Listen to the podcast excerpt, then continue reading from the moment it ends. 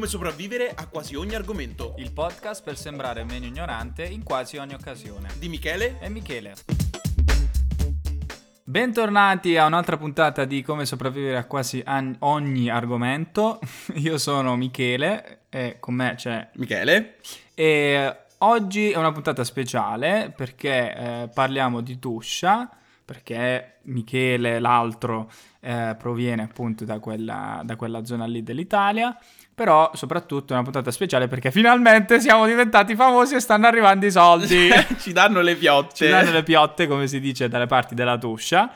Eh, perché effettivamente perché, Michele, questa puntata è sponsorizzata da Etruscan Import, okay. che è una piccola realtà che sta crescendo eh, in questo momento che si occupa di eh, fare eh, import, anzi in realtà export di prodotti tipici della Tuscia in questo momento in Australia. Ok.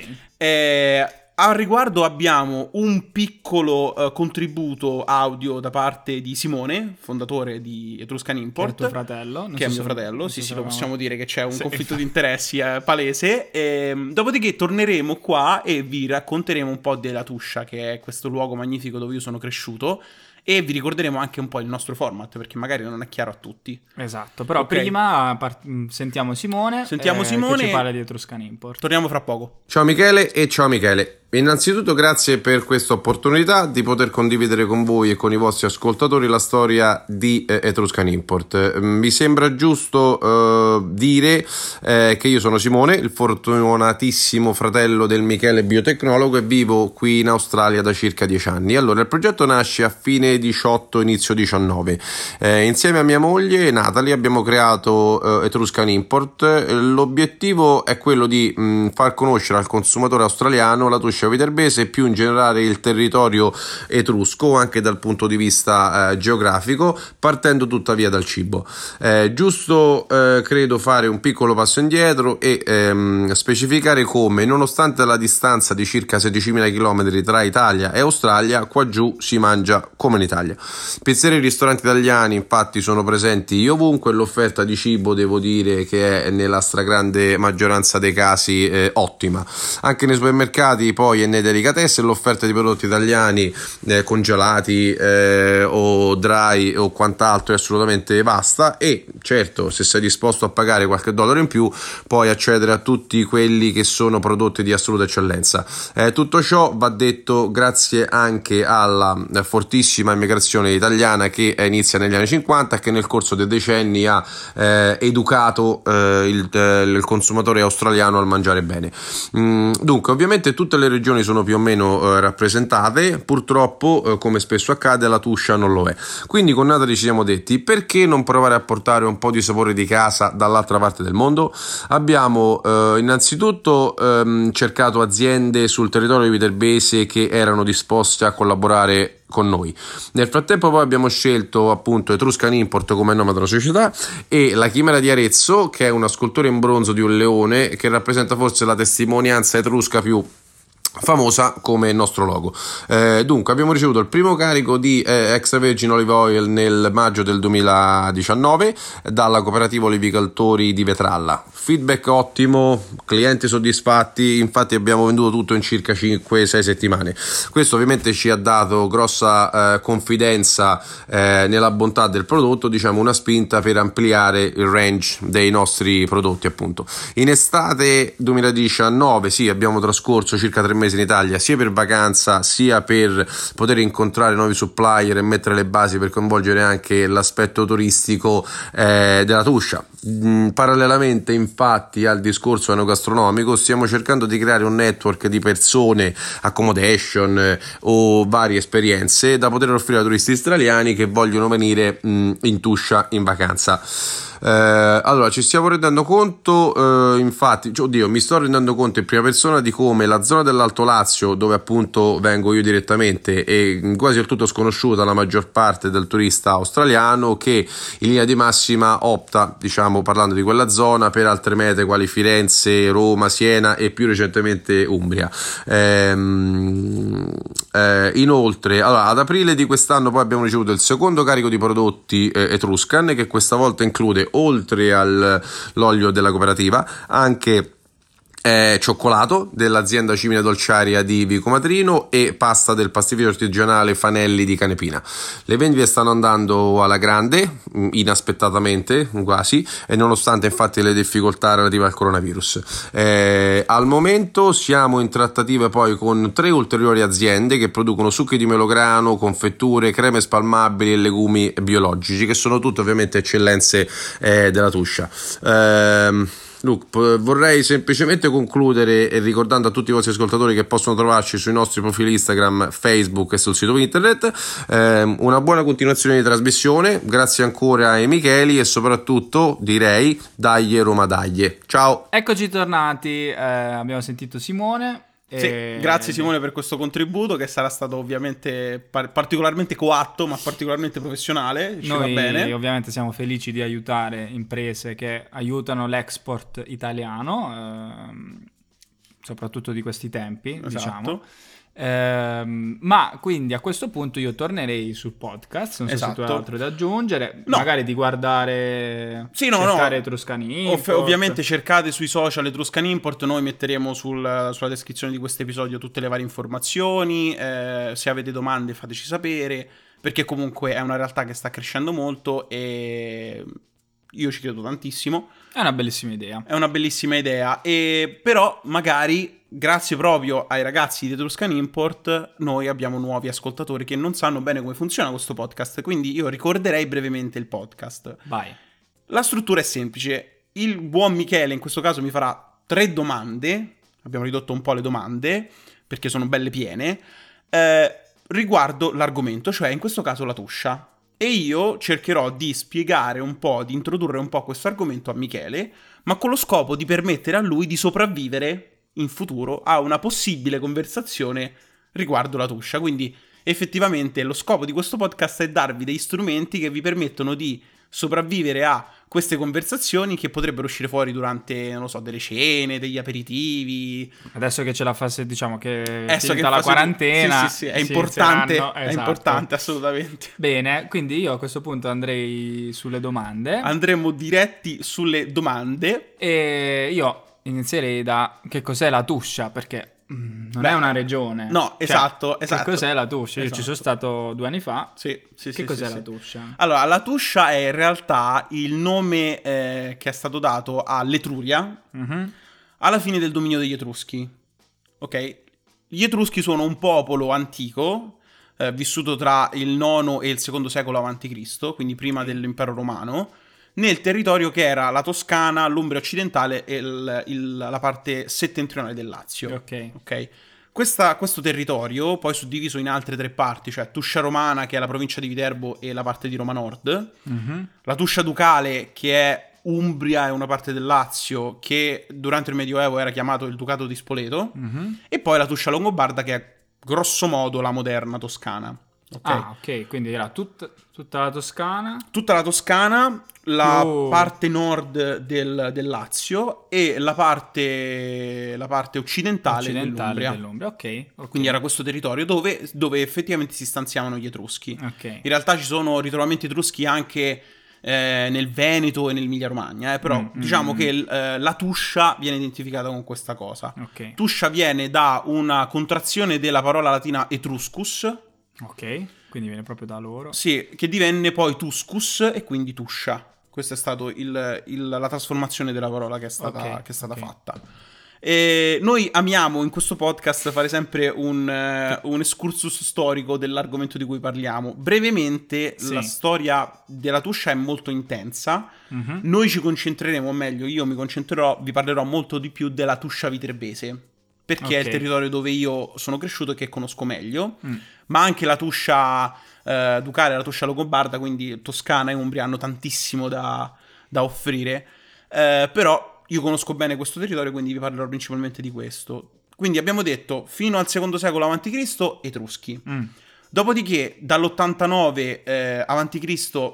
il territorio fu annesso all'impero romano e rimase parte dell'impero romano per tutta la durata dell'impero. Fino Ma sua Romolo era etrusco, non mi ricordo più. Eh, Romolo era etrusco? Questa è una domanda complicata in cui non mi, non mi addentrerò perché potrebbe scatenare varie, varie... Però c'era questa cosa che... Sì, era- allora, riguardo questo ne parleremo dopo, dopo, perché ok, è ok. molto interessante cercare di capire da dove arrivano gli Etruschi. Ok. Quindi c'è sempre stata una grande diatriba al riguardo Mhm. e poi l'affronteremo un po' meglio a- più avanti nel- in questa puntata. Va bene. Ma comunque la cosa interessante, uno dei periodi più interessanti, a parte il periodo etrusco e romano, è il periodo medievale. Durante il periodo medievale ci fu una continua guerra interna per, per appropriarsi di questo territorio, comunque molto, molto fertile, comunque zona vulcanica, sì, sì. con laghi, eh, costa, Tirrena e così via.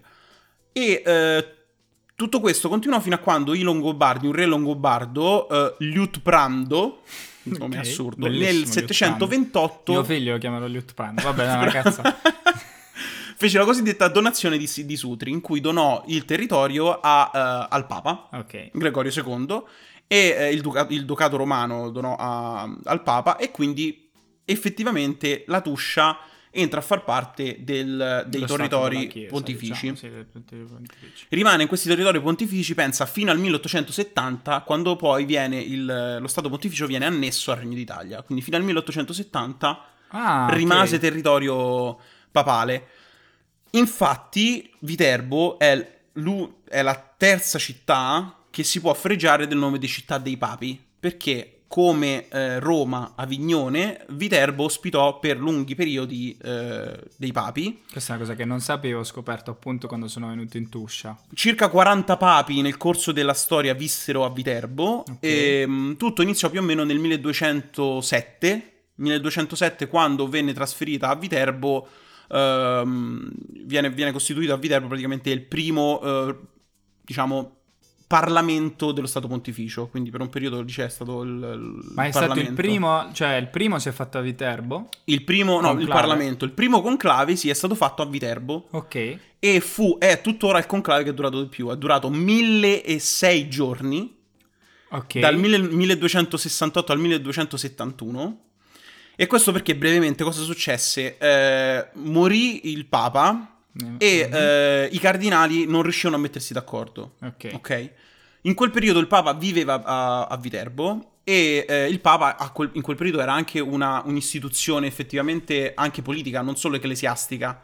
E quindi cosa successe? Eh, fece in modo di eh, il popolo viterbese un po' mm, com- come si dice ehm, preso no preso un po' ehm, esacerbato dal Sì, comportamento sì, sì. dei dal comportamento diciamo dei che erano un po' anche, cioè, sti papi che stavano là da due anni, perché mille giorni sono tre anni. sì no no no no in realtà questo successe Ah, ok, prima successe prima. Cosa successe prima? Che effettivamente loro si resero conto che eh, questi papi, mh, cioè, insomma, stavano a fare un bordello, eh? Eh. E quindi il popolo, no, i papi, scusa, i cardinali, Cardinali. non riuscivano a mettersi d'accordo. Quindi li presero, li rinchiusero dentro al palazzo papale Ok. e li lasciarono là dentro fino a che loro non, avrebbero- non avessero deciso il nome del papa successivo. Ok. Tra parentesi, cosa successe? Dopo un po' cominciarono a, gli- a ridurgli il cibo Ok. e a un certo punto rimossero il tetto. Ah, che Cioè, pioveva dentro. Il cioè- popolo proprio fece queste cose per spingere il più possibile i cardinali a, fa- a prendere una decisione. E alla Non fine presero una decisione elessero Gregorio X. Ma tu ti rendi conto stare tre anni a Sì, decidere sì, sì. per una cosa? Cioè, immagina tre anni della tua vita chiuso in un Pazzesco, posto. Vabbè, lasciamo, pazzesco. ah, diciamo, continuiamo. Ehm, ultima cosa, questo perché in realtà eh, i potenti, tra virgolette, di- del, del Viterbese, le famiglie potenti del Viterbese, non erano molto contenti di avere il Papa che governava.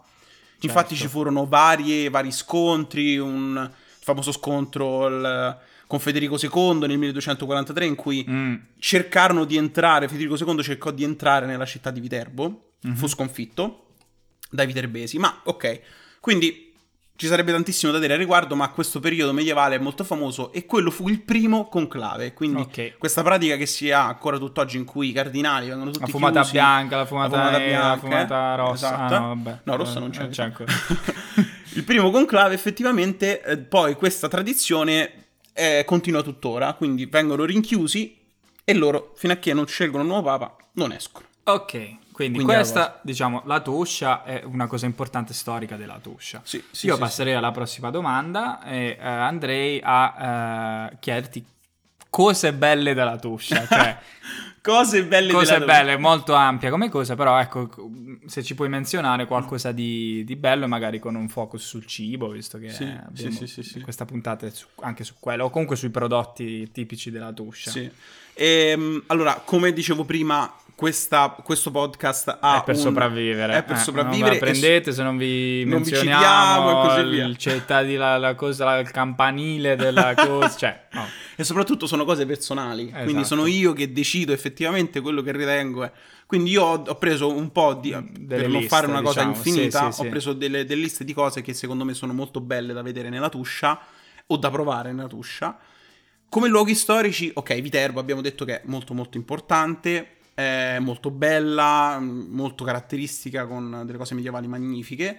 Abbiamo poi Civita di Bagnoreggio, che è una città che è stata fondata negli Etruschi 2500 anni fa e viene chiamata la città che muore perché per una serie di problematiche dovute sia all'intervento dell'uomo sia all'erosione, questa città che si trova sul Cocuzzolo, se vedete le foto rimanete sconvolti dalla sua bellezza, sta piano piano morendo perché piano piano ogni anno perde dei pezzi, quindi delle, delle case diventano sempre meno agibili. Sta tipo su una su un Cocuzzolo su un proprio, cocuzzolo, cioè, non su- so come- Sì, sì, su- Sì, sì. su- sulla punta di una collina, diciamo. sì, sì, sì, eh. ma in realtà è tutta la collina, il paesaggio, il, il- il villaggio e eh, c'è solo un ponte pedonale per raggiungerla. Sì. Attualmente solo 11 persone hanno residenza lì. Ok. Solo ok. 11 persone.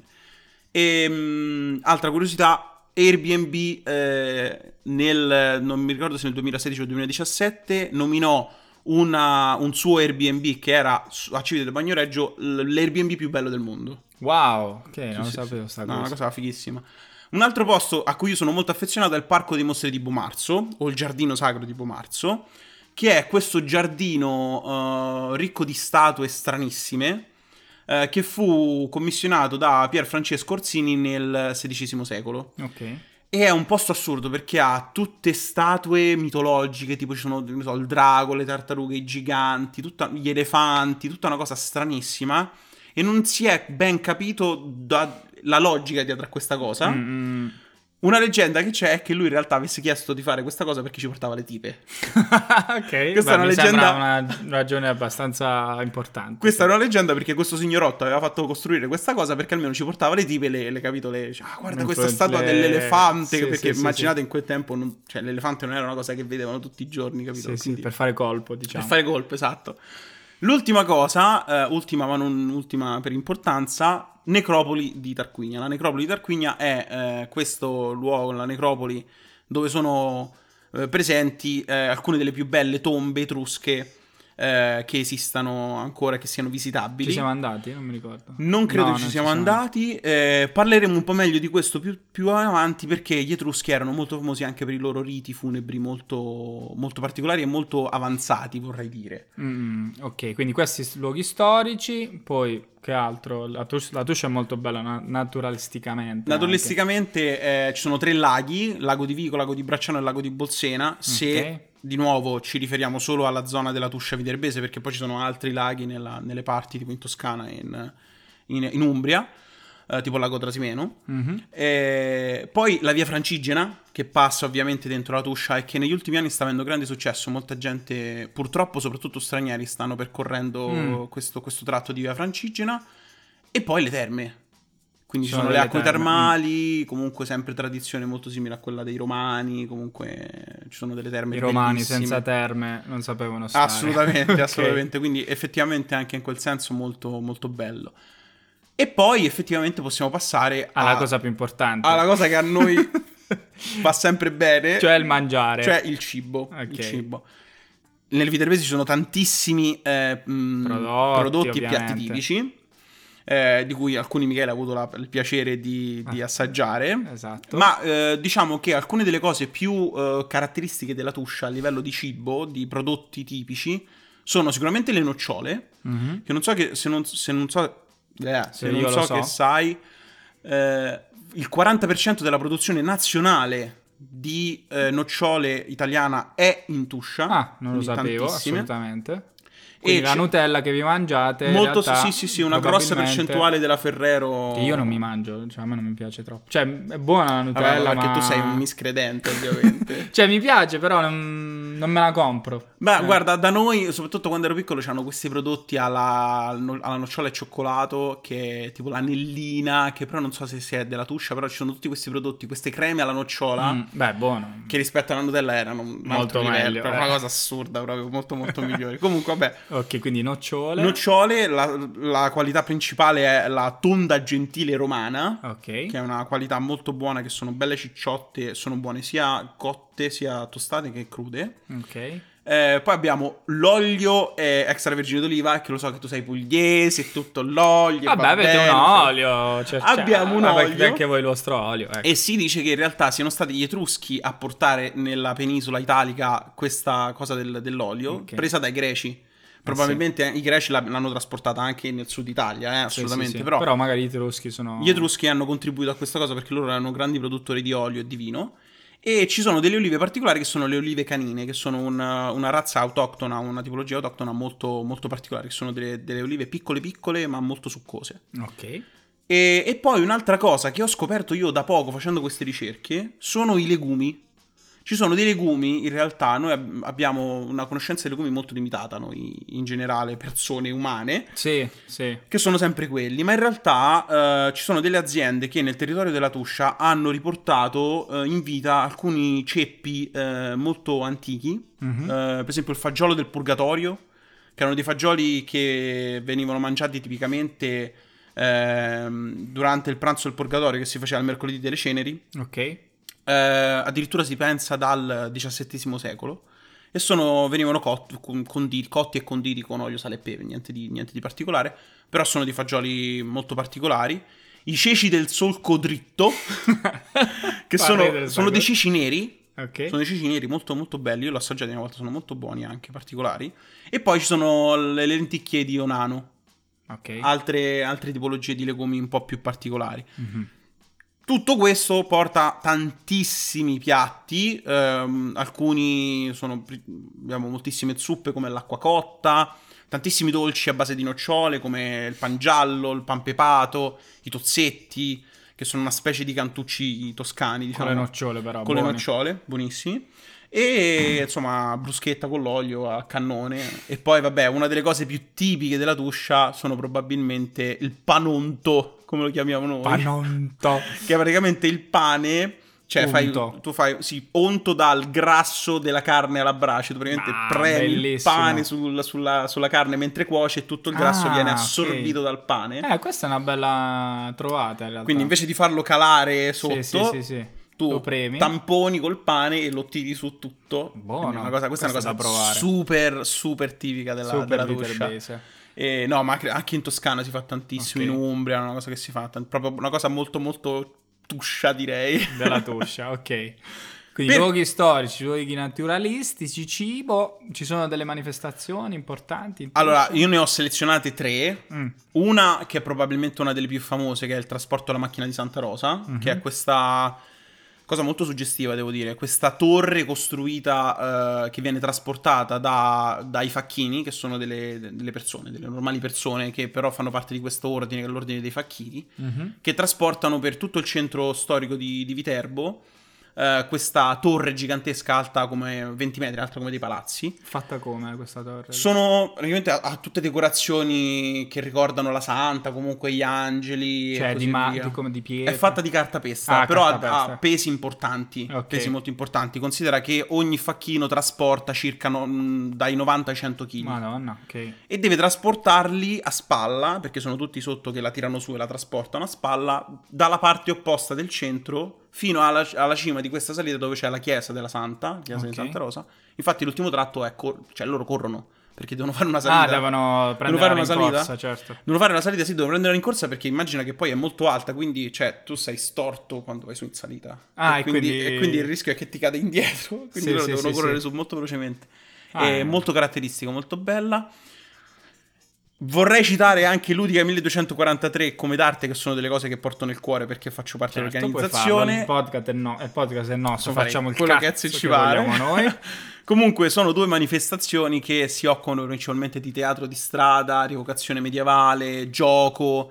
Eh, come d'arte è il primo festival eh, italiano eh, del- della commedia dell'arte, quest'arte di cui tra parentesi abbiamo fatto. Abbiamo una puntata nel nostro podcast, se volete saperne di più andate a dare uno sguardo.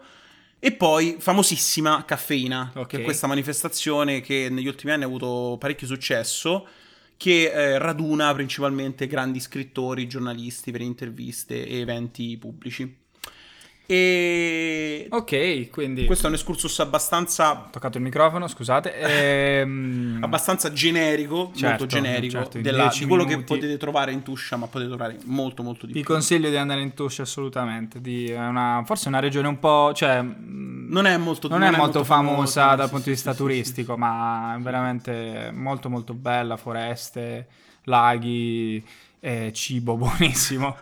Eh, a questo punto io andrei su, su, diciamo l'ultima domanda, ovvero personaggi famosi della Tuscia, se ci sono. Ci sono dei personaggi famosi, ehm, in, in realtà io definirei personaggi famosi in toto il popolo etrusco, cioè gli etruschi come... Ah, certo, è vero, sì, certo, popolo sono antico. famosi come... Sì, sì, sì. Che se, se- se posso fare un parallelismo, forse un po' azzardato, è un po' come dire gli antichi egizi per l'Egitto. È una cosa profondamente tipica, Mm. profondamente che esiste solo lì, in un territorio abbastanza circoscritto, Mhm. E sono comunque una popolazione che ha influenzato tantissimo la cultura romana. Mm. tantissimo. Infatti, cosa successe? Che i romani si insediarono nella Tuscia e sconfissero gli Etruschi e distrussero praticamente la- l'impero etrusco che era organizzato in città-stato. Ok. E come dicevo prima, eh, è interessante, sono stati fatti molti studi per quanto riguarda l'origine di questo popolo. Mhm. Eh, c'è chi pensava che venissero dalla Grecia. Eh, a livello linguistico, la lingua etrusca è molto simile a delle antiche lingue delle Alpi, quindi dell'Italia settentrionale. Ok. Ma dei studi genetici fatti non tantissimo tempo fa eh, definiscono una provenienza principalmente autoctona, quindi del territorio Ok. eh, della Tuscia, del territorio del centro Italia, eh, del popolo precedente, quindi delle similitudini con il popolo precedente che erano i Latini, ok. che erano un popolo pre, eh, pre-europeo che effettivamente esisteva su quei territori. Ok. Quindi diciamo che Vengono da lì, diciamo. sono Vengono da lì, sì, di- sì, sì. Sì, sì, proprio di persone che c'erano già lì, non sono venute da altre parti. Esatto, ecco. esatto, questo è quello che geneticamente si è, si è riuscito a capire a quanto pare. E mh, alcuni aspetti interessanti degli Etruschi, ne, ne menziono solo due. Eh, il ruolo della donna, Mm. che era molto diverso rispetto al ruolo delle società di quel periodo, Ok. Perché, eh, soprattutto quella romana, non avevano, in- non avevano solo ruoli domestici, ma Sì. potevano avere attività economiche, quindi bo- botteghe per esempio, eh, avevano una grande libertà di movimento, soprattutto per quanto riguarda l'alta aristocrazia, comunque le classi un po' più agiate, Ok. e soprattutto potevano essere titolari di tombe e sarcofagi, quindi Cioè, potevano mm. avere effettivamente delle tombe lo- per loro. Per loro, non Semplicemente stare- per sì, loro. sì. E quindi è una cosa, questa è una cosa molto, molto importante, soprattutto in una società come quella degli Etruschi, che era molto legata al culto dei morti. Sì, infatti tu hai detto, hai parlato prima di una necropoli. Sì, esatto. Infatti, loro avevano una concezione che poi era stata ripresa anche dai romani, che hanno, hanno rubato moltissimo dagli Etruschi, come hanno rubato molto dai Greci, hanno rubato anche molto dagli Etruschi, romani. E avevano una concezione della vita dopo la morte. Mhm.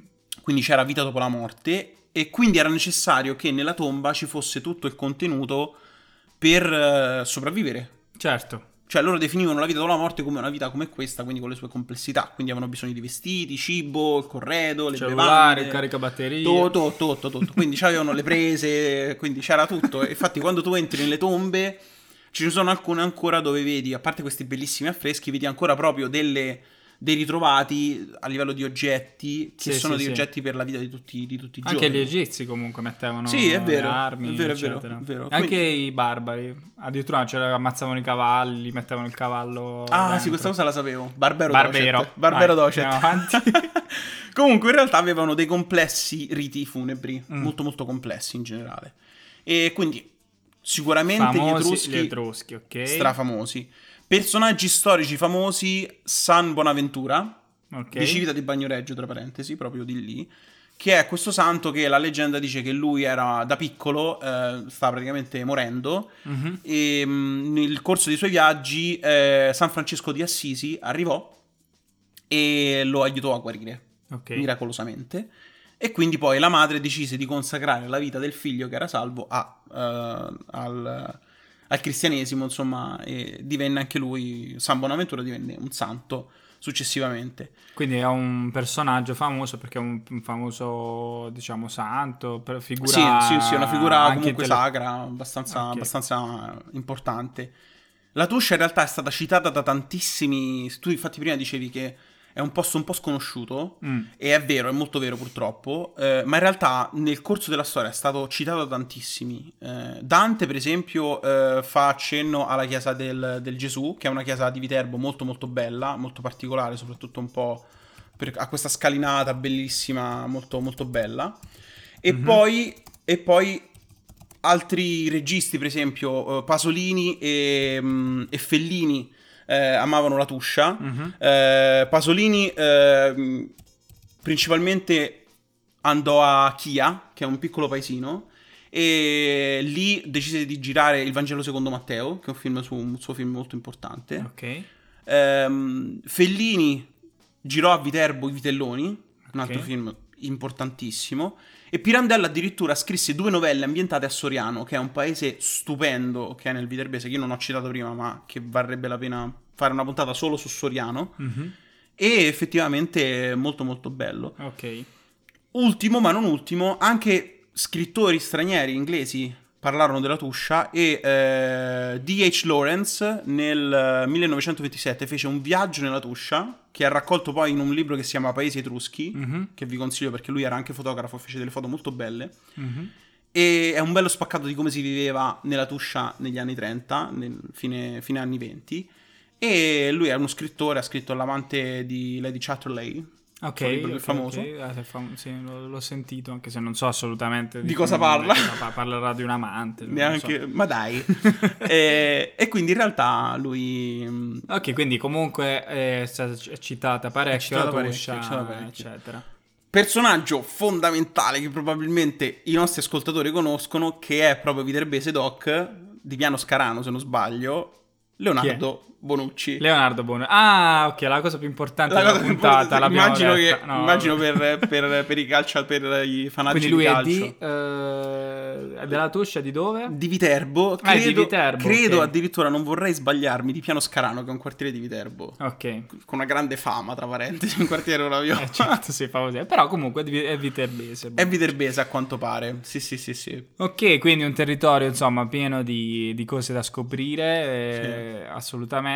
Poi con, con eh, Tuscan Import speriamo di- anche di esportarle queste cose Sì, eh, sì, sì, fuori esatto. dalla, dalle- dal- dalla Tuscia. Eh, a questo punto io arriverei, se non hai altro da aggiungere, un minutino ce l'abbiamo, altrimenti andiamo alla domanda finale. No, no, no, andiamo verso la domanda finale. Bonus. Torna! Torna! Torna a la- grande a grande richiesta Luigi Di Maio. Io non lo so, volevo fare qualcosa di Luigi Di Maio. Ho detto, ma voi avete un Luigi Di Maio della Tuscia? Spieghiamo per chi non ci ascolta. Eh, questa è la domanda bonus, la Noi domanda- facciamo sempre queste domande bonus un po', un Per po' stupide, cazzeggiare. Per cazzeggiare. E se abbiamo Luigi Di Maio della Tuscia, e in realtà ce ne sono tantissimi. Beh, ovviamente. non voglio nemicarmi nessuno. Ok. Però posso dirti, proprio per dare un tocco finale eh, sì, a questa puntata. politico, sì, so. No, più che un politico c'è questo personaggio, perché sai, una cosa, una cosa che io ho sempre notato che nelle città, soprattutto le piccole città, c'è sempre un po' lo scemo del villaggio, Sì, il pazzo, del, pazzo del villaggio. villaggio, certo. Il pazzo del villaggio di Viterbo, uno dei tanti, è uno dei più caratteristici, è questo ragazzo di colore che lui va in giro vestito, avrà addosso tipo 5 o 6 cappotti, Mhm.